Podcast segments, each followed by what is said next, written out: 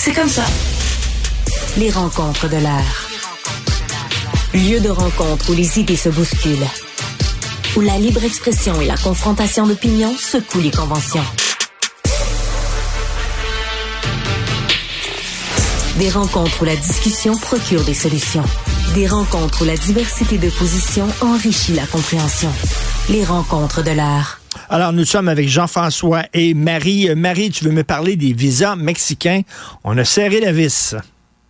Ben, on a serré la vis. J'ai enfin de, j'ai envie de te dire enfin, nous avons euh, le gouvernement fédéral a, serré la vis. J'ai peut-être envie de dire, euh, euh, ouais, c'est ça. Mieux vaut tard que jamais dans dans, dans ce cas-là, parce que bon, j'entendais la ministre Fréchette ce matin en entrevue un petit peu partout justement, qui disait bon que c'est un c'est un bon pas, tu sais, c'est un pas dans la bonne direction en ce sens que ça ça ça règle pas tout le problème, mais c'est 40% dans le fond des personnes, tu sais, issues du Mexique qui vont devoir euh, euh, avoir un visa pour entrer au Québec. Je me disais, bon, 40% est-ce que pourquoi pourquoi s'arrêter à 40% Mais ce qu'on comprend, c'est que l'autre 60% dans le fond, c'est des travailleurs, c'est des étudiants, c'est des, des gens qui ont déjà eu un visa. Donc, ça vient quand même euh, un peu restreindre le, le, goulot d'entrée au, niveau au niveau des demandeurs d'asile au, au Québec. Puis, oui. Non, non, mais est-ce que c'est trop peu trop tard? Ben, c'est jamais, c'est jamais ben, est-ce que c'est trop tard? Moi, moi là-dedans, comme je te dis, c'est mieux vaut tard que jamais. Là, au moins, il y a, au moins il y a un pas qui est fait parce que, euh, tu sais, on trouvait que le gouvernement justement fédéral était très laxiste dans ce dossier-là. Puis tu te demandais, écoutons, il, il, il, saisisse-tu même l'ampleur du problème Puis c'est pas que ça a pas été mis de l'avant à plusieurs reprises sur la, la, la, demande de répartition qui est faite, la demande aussi des, des, des coûts que ça entraîne. Donc il, reste toute une partie qui n'est pas réglée. Mais je pense qu'au moins là, c'est une, une reconnaissance du gouvernement fédéral qui a un enjeu, puis que cet enjeu-là doit être, doit être géré. Qu'est-ce que tu en penses, Jean-François? on t'entend peu. Voulu que ça soit. On m'entend peu? Non, ça va, là, ça va, ça va, ça va. Ah, OK. Euh, donc, je suis d'accord avec Marie. Je pense qu'on aurait aimé que le gouvernement fédéral euh, agisse plus tôt, mais il faut toujours attendre. Hein. Euh, il faut toujours attendre qu'ils se rendent compte que finalement, c'est pas seulement des, des jérémiades, que ça a un réel impact. Bon, ils l'ont fait.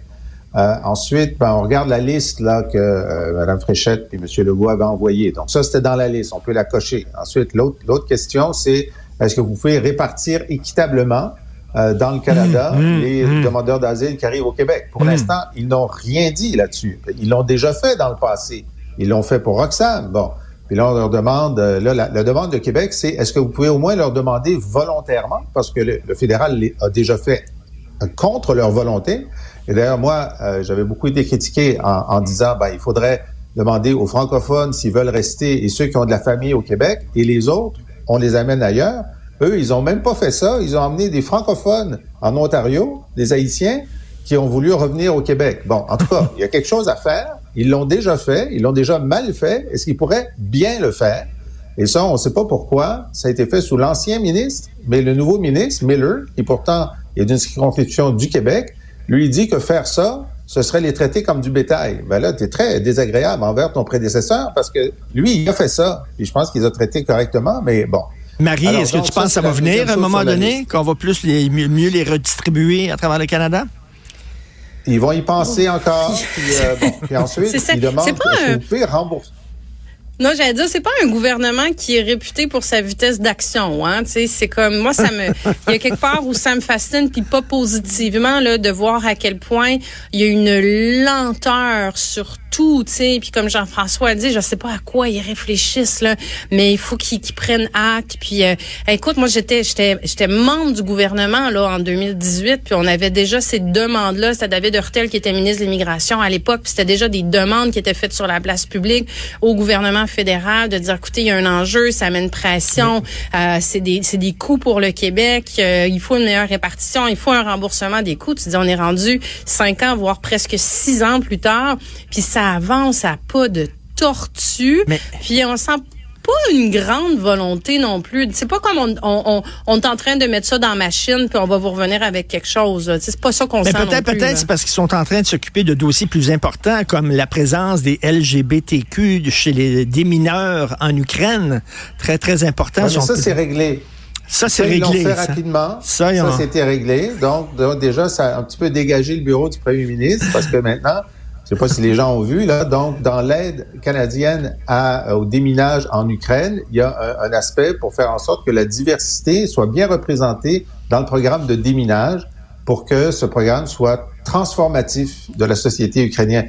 Ça, les Ukrainiens sont aux anges. Sont- C'est euh, ça. bon, Ça- voilà. Ça devait être le top 3 des priorités qu'ils avaient identifiées, probablement. Euh, Marie, euh, il y aura pas plus d'ambulances dans les rues? Qu'on vient d'annoncer. Il va y avoir plus, de cours de secourisme, mais pas plus d'ambulances dans les rues. Qu'est-ce que t'en penses? Ben écoute, ça aussi, euh, j'écoutais Christian Dubé, j'aime toujours ça, avoir tu l'information de la de la bouche du cheval. Puis je me disais, écoute, peut-être qu'il y a de la nuance à apporter. Non, non, non, non. Il a été très clair sur le fait qu'il n'y aura pas une ambulance de plus au Québec, il n'y aura pas un paramédic de plus au Québec, malgré le fait euh, que je prends. Puis là, tu sais, on peut tomber dans le dans le, le, le- bon la région. Moi, c'est moi c'est une, c'est une préoccupation que j'ai. là. Moi, mes parents sont dans un petit village en Montérégie, puis c'est ils sont vieillissants, comme plein de gens. Puis ça a toujours été une préoccupation de me dire, c'est quoi la vitesse d'arrivée justement d'une ambulance dans une région comme ça, puis des premiers répondants dans une région comme ça. Mais même à Montréal, je regardais les chiffres, la norme là, une ambulance, elle doit arriver en deçà de 8 minutes pour un appel qui est urgent, là, pas un appel de transport et tout, là, un appel urgent. Il y a seulement 35% des appels urgents qui sont répondus en dedans de 8 minutes à Montréal. On a un sérieux problème. Là. On n'est même pas en train de parler de la région euh, du, du, du, du fond du Québec qui est aussi problématique. Puis tu sais, c'est très louable, je pense, de compter sur la population. D'accord, soit parfait. Si on veut améliorer, euh, tu sais, qu'on fasse du RCR, puis qu'on qu'on soit plus vigilant à c'est quoi les signes d'un AVC. Moi, j'en suis là. Je suis absolument d'accord avec ça. Mais tu peux pas, tu peux pas baser ton plan là-dessus. Ben oui. on est dans une société Ben un oui. qui est vieillissante. On devrait avoir plus Ben de oui. services. On est dans une population, une population où il y a beaucoup de gens qui vivent seuls. Donc, tu si t'es seul, tu vas pas t'auto-réanimer tout seul. Là, s'il arrive quelque chose chez vous, tu vas appeler le 911, puis tu vas espérer que l'ambulance arrive à temps. Puis on a vu des cas complètement dramatiques dans les dernières semaines à cet effet-là. Écoute, euh, Jean-François, si tu te fais venir une pizza, c'est garanti 30 minutes, hein? Sinon, tu es remboursé. Oui, ben, c'est là que je voulais aller. Il faudrait peut-être essayer de combiner des services qui fonctionnent rapidement avec des services qui fonctionnent moins rapidement. Puis j'avais pas pensé à la pizza, ça c'est- c'est- c'est c'est- c'est- c'est bien. Mais euh, dans ma région d'origine, enfin euh, euh, d'origine de mes parents, c'est Whedon, c'est le village de Whedon.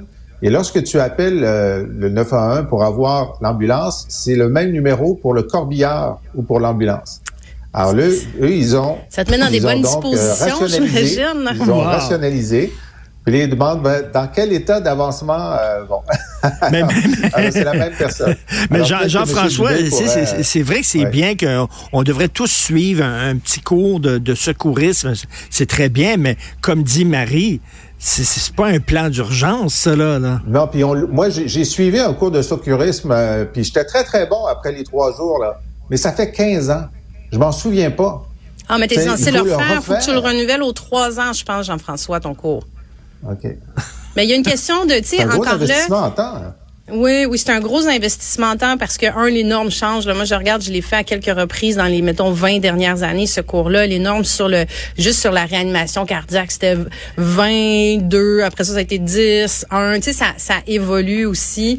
Euh, maintenant, t'as- tu fais même plus le bouche à bouche. C'est juste, tu ça évolue énormément. Mais encore faut-il, en tout cas, c'est un autre débat, là, mais encore faut-il qu'il y ait la disponibilité de ces cours-là. Tu parce que je, je, je, pour avoir inscrit ma fille, justement, dernièrement dans un cours comme ça, faut que tu cours après, là, le cours pour qu'il soit disponible. Donc là, tu sais, à un moment donné, il faut, faut, faut, faut être conséquent dans la stratégie. Je sais pas si c'est quelque chose qui, euh, tu sais, c'est beau mettre la, en tout cas, tu sais, ça fait un peu, je, je, je mets le singe sur l'épaule de la population. Organisez-vous, allez suivre des cours. Ouais, ok, parfait. On peut-tu, on peut-tu intégrer ça, je sais pas, dans le cursus scolaire? Est-ce qu'on Oui. peut mettre ça dans les milieux de travail? Tu sais, comme tu dis, Jean-François, entre ton 9 à 5, la gestion de tes enfants soir, ta fin de semaine, on va dire, non, mais il faudrait que tu sois capable de sauver ton voisin aussi. Va Et en- prendre euh, deux jours pour te former là-dessus. C'est beaucoup d'heures, là. En terminant, euh, à vous deux, euh, Jean-François, euh, je, je veux parler de ces êtres-là qui, qui sont en train de nous envahir, qui respectent aucune frontière, qui se promènent sur nos terrains. Eh bien, ils vont bientôt rentrer dans nos maisons. Ça n'a pas de sens. C'est une menace à la sécurité. Je parle bien sûr des dindes noires. La grosse dinde noire. Les dindes noires. Qu'est-ce que... Mais on est sur leur territoire non cédé. C'est ça, là. C'est ça qui revient nous mordre. Ah, écoute, moi, je suis ça avec euh, avec intérêt, Richard, parce que euh, bon, tu sais, je pense que peut-être que tout le monde se souvient de la fameuse, tu sais, le, fameux extrait là de la dame. Je pense que c'était à Gatineau, c'était en Outaouais, qui était sur son couch là. Euh, il, y a, y a quoi, ça fait au moins huit ans là, son couch, puis il y avait une grosse dinde noire qui était rentrée chez elle. Je sais pas pourquoi, ça m'a toujours. C'était la première fois que j'étais en contact avec une histoire de dinde noire. Puis là, je regardais le maire de Louisville qui est, euh, c'est un phénomène. Hein? Hier, il a déclaré la chasse ouverte. Euh, ouais, c'est un personnage. Donc la chasse est ouverte à Louisville. Je parlais à un ami tantôt. Je dis, écoute, ça a l'air de quoi dans les rues? Là, le monde, il se promène ça à coups de batte parce qu'il y en a un, c'est à coup de gourdin qui l'a tué une dinde. Puis je me dis, écoute, c'est surréaliste, ça s'invente pas. J'espère qu'il y a des documentaristes là.